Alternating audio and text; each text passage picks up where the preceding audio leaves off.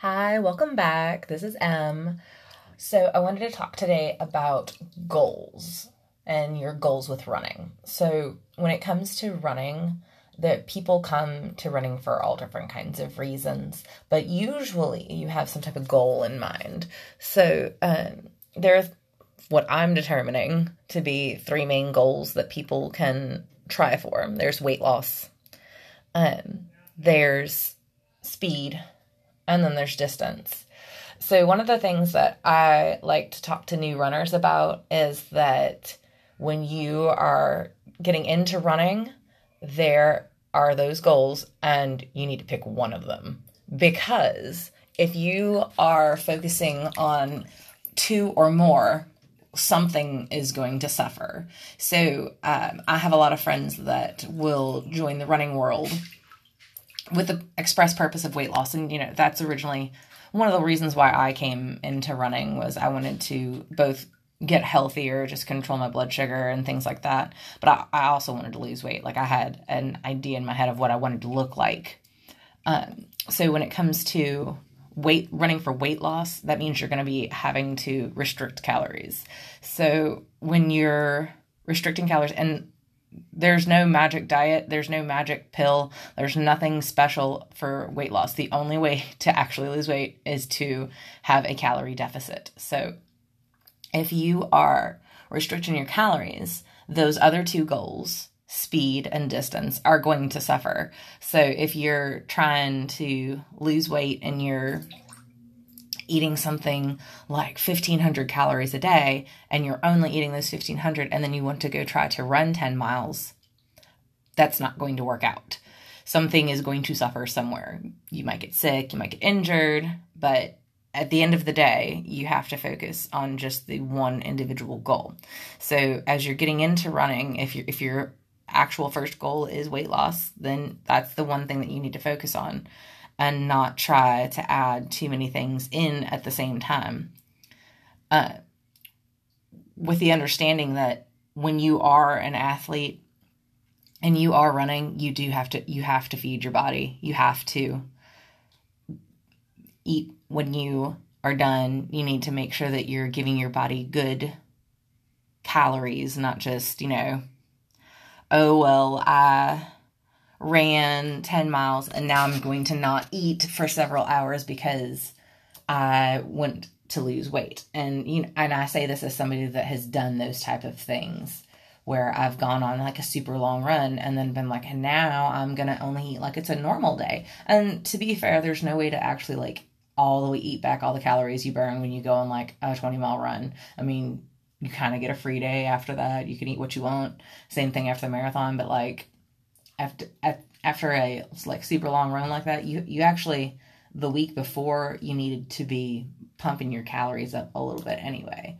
So uh, aside from weight loss as a goal, which if if you want to lose weight, I understand. Just know that running is going to build your muscles, and those longer runs are going to make you retain water. So you're going to have a real love hate relationship with your scale if your goal is weight loss while you're running.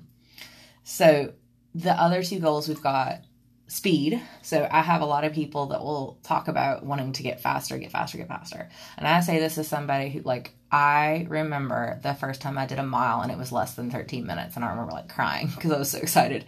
And um, sometimes people look at me now and you know there are times like if I go run just a mile, just a mile flat out as fast as I can, I'm in the 7 minute range. And that's um, like nothing compared to what I could do in high school because I was somewhere around six minutes something for high school, maybe a little bit less uh, for my like freshman and sophomore year. But when it comes to trying to increase your speed and decrease your pace, what the only way to do that is to not keep running the exact same pace every single time. So you're gonna have to, and if you're trying to add distance while increase your speed, you're going to have issues. So if you if you're making the jump from like half marathon to marathon and let's say your full marathon or your half marathon PR is like we'll say like 230 and then you go and you're like, well, I'm going to go run a marathon and I'm going to run it in under four minutes or uh, not four minutes, four hours. And could could somebody conceivably do that? Sure. Is it a good idea? No, not at all. So you need to take whatever your uh, your half marathon time is. Uh, you need to double it, and then you need to add like twenty to thirty minutes, and that's kind of be your kind of sweet spot for where you should run that full marathon in. So when you're trying to increase your speed and increase your so if you if you have that half marathon PR of two thirty, and you know you eventually want to run a sub four full marathon, you're going to need to live in the half marathon life for a while and you're going to need to decrease your time in the half marathon before you can even entertain the notion of doing that at a full marathon pace.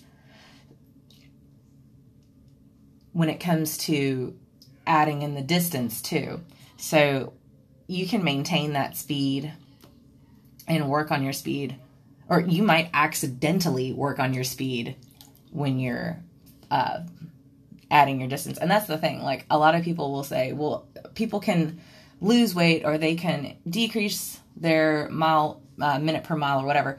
Uh, but the thing is, you're not doing it on purpose. Like if you're focusing on just increasing your speed, you might accidentally lose weight too. If you're focusing on increasing your distance, you might accidentally lose weight at the same time. But the thing is, you can't you can't keep focusing on all the other different things. You got to focus on one of those goals at a time. So when it comes to like when I trained for my first marathon, I, I gained like 15 pounds just because I was eating. Because you know you can't go on a 20 mile run and then not feed yourself. You have to feed your body because you're an athlete, and when you're an athlete, your body needs fuel. And the way I like to think of it is, if you're you have your car you don't intentionally give it less gas and expect it to perform at the same level and go the same distance. Your body's the same way. Like it is a formula calories in, calories out. You're not giving enough calories, you're not going to be able to give out those calories either. And sure, you might be able to maintain it for a little bit, but your body is going to get mad at you in some capacity. So, when you focus on more than one goal at a time, that's when you're going to start risking injury. And, you know, you could strain muscles and pull ligaments and things like that because your body's not recovered. Like half of recovery is eating and then also sleeping too. So, as far as goal setting is concerned, too, you have to go into like what goal that you want without looking at somebody else. You can't look at somebody else's half marathon time and look at you and be like, oh, I look kind of like her. I bet I could run the same time. You are two different people. There are all kinds of people that look all different types of ways and they all run different types of ways. And there's no one out there that is your absolute 100% run twin. So you can't go and be like, well, she did this, so I should be able to. There's no I should be able to. You have to just go out there and trial it yourself. So going into a half marathon, if you've never done a half marathon, don't go in with any specific goal other than finish. If it's your first time at any distance, your goal is to finish every time. You can you're going to have to adjust your goal based on whatever the course cutoff time is. And there are some courses that have easy cutoffs and some that have hard cutoffs, but just depending you'll might have to adjust your goal. But you have to be very open and flexible with your goal. And your goal can sometimes change mid training too. You know if you ha- end up with and you know this get your flu shot always get your vaccine. But if you end up with the flu and even if you get the flu shot you can i know you can still get the flu. But say you're in the middle of your marathon training and you get the flu uh, you're going to get knocked out for weeks. And if you're in the middle of your build that could play with how much you can do and how much you can get to. And in general, if as long as you've gotten at least like somewhere between 18 and 20 miles in at some point and had some measurable taper of some kind, at least I would prefer 3 weeks, but if you could probably crunch it to 2 if you really needed to, but then like after that, your goal is finish. Full stop. No matter how many marathons you have run, your goal's finish. So you have to go into your your goal setting with you as an individual and then all of your little mini factors into what goes into it. So, you know, if I look at me as a runner, uh, and one of the things that I've contemplated was pro- maybe trying for a sub four hour marathon. And at this juncture in my life, I know I can't commit to that level of training. So, and there's no, there's nothing wrong with that. It doesn't make me less of a runner, and it doesn't make me less of a marathoner. I mean, my first marathon was like five hours and fifty two minutes, somewhere around there, and that like I'm still a marathoner with that time. Like you're, if you did a marathon, you are a marathoner. There's nothing taking away from that. So your goals shouldn't be like, oh, if I get this one more thing, if I do one more goal, then I will be a runner for real. But that's not how it works. It works by just if you've if you've run these things, you're a runner. If you run a marathon, you're a marathoner. If and uh, I think that if you do a triathlon, just that one triathlon, just a baby sprint triathlon, you're a triathlete. Like you are these things because you have done these things and you don't have to go prove anything else to anybody. And when you have these other people that gatekeep you, so gatekeeping, like they say, oh, you're not allowed to be part of our community because you do this, that, and the other. And like honestly, the only time that I ever encountered that was in the triathlon community where in a single day, I did swim, bike, run but because it wasn't part of a race, they're like, "Oh no, no, you're you're not a triathlete yet." And I'm like, "Okay, but I did all of the things that a triathlete would. I just didn't do it with a bib and get a medal at the end." But you know, it's uh, in running though. Are there people that gatekeep runners? Absolutely. Is it the majority of the community? Not at all.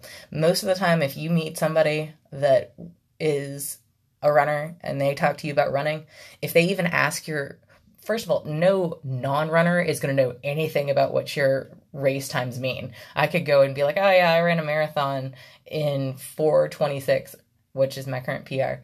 Um, and a non-runner will be like, wow, it's a long time to be out, man. Were you tired?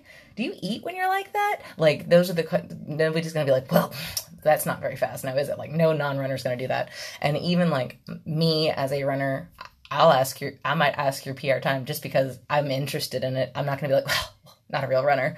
Nobody's to do that. Well, okay, like I said, some some people, some actual jerks will, but most people won't. The, ma- the majority of the running community is very very supportive, and I think a part of that is because of some of our not like elite, but like just running celebrities in general. So you have a couple different people that make running really accessible. Uh, the first one's Jeff Galloway.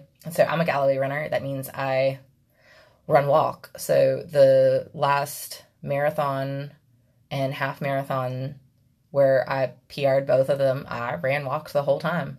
I do 90 seconds running and 30 seconds walking, and I use my Garmin to do that. So Jeff Galloway created his running style where, and I don't actually follow his actual training plans because I just kind of cobbled together my own, but um, he made running accessible because that repeated pounding on your knees and your joints in general, just as you age, it does start to be something that you want to minimize. And even if you have like a f- past injury, like so I played field hockey in high school and tore my knee up one season and like my knee has never been the same from it. So, but that doesn't mean I can't still go run marathons because thanks to Jeff Galloway, who is awesome, he made this program where you just have different intervals that you can run in. Some people do like two minutes running, 30 seconds walking, or like four minutes running and like 15 seconds walking. And like you have to find like the sweet spot that works for you. And I'm the last half marathon that I ran was the Urban Bourbon in Louisville, Kentucky, which is in October, and it's a really nice race, and you should definitely try it. Uh, but I ran walk and maintained about an eight forty five, I think, pace. I, like I finished in an hour and fifty seven minutes. So I mean, and I did that run walking.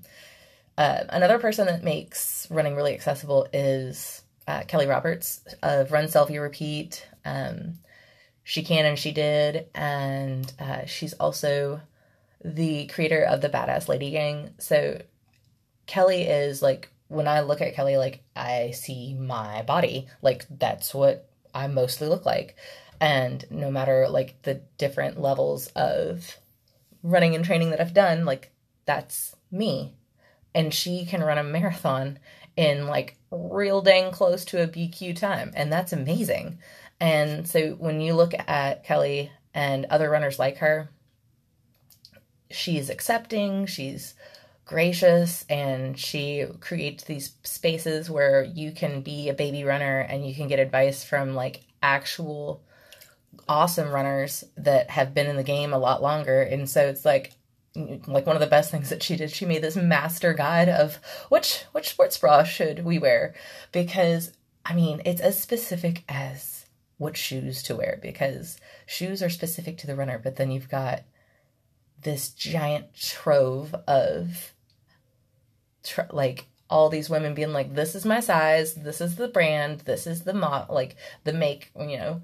And it's like because if you are in the wrong sports bra like and i've been in the wrong sports bra like you'll get this like gigantic gash underneath your breasts where it's just like bloody and nasty because your bra was moving on you and it chafed and uh, you know anytime over probably about 10 miles if i'm not in the like actual perfect bra like it's gonna hurt and there's only so much body glide that you can put on because that stuff is going to come off because of the way that bra is moving so but those people like Jeff Galloway and Kelly Roberts, they make running more accessible. But at the same time, like you enter this world and you see all these other people and you can't, it's hard to not compare yourself and be like, oh, well, because, you know, I can look at Kelly Roberts and be like, that, she looks like me. But she, her marathon PR is like 40 plus minutes lower than mine, but that's okay because she's a different person and I'm a different person. And I don't need to compare myself to her. I can just look at her and be like, she's awesome and she can stay awesome. And I'm still awesome too because I'm just me. So, but it is easy to get caught up in the comparison and be like, well, if she can run 20 miles, why can't I go run 20 miles? And you know what? Maybe you can, but you got to kind of work your way up to it because one of the problems with goal setting is people will increase their mileage too fast and injure themselves because if you're increasing your weekly mileage by more than like 10% per week you're, probably going to get hurt and there's no ifs ands or buts about it like you have to put in the time and you have to put in the patience and one of the things that i tell a lot of newer runners is you're seeing me on year like 9 or 10 of being a runner I, mean, I, and that's just starting from me, like running around my neighborhood in like not running socks and like, sh- like a cotton shirt and like the swishy shorts I had from high school, like uh, going out like a full baby runner in like not fitted shoes and things like that. And so, like, I, I did, I've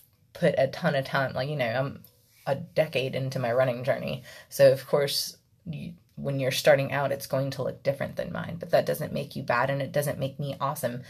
It it just means that we're different and we're all in different parts of our journey. You know, you wouldn't just because somebody started driving to let's say you're driving from Kentucky to California and somebody else started driving on Tuesday at 3 a.m. and you started driving on Wednesday at 4 p.m., y'all are going to be in different spots, and that's okay. Neither one of you is better than the other one. Just started at different times, and that's okay.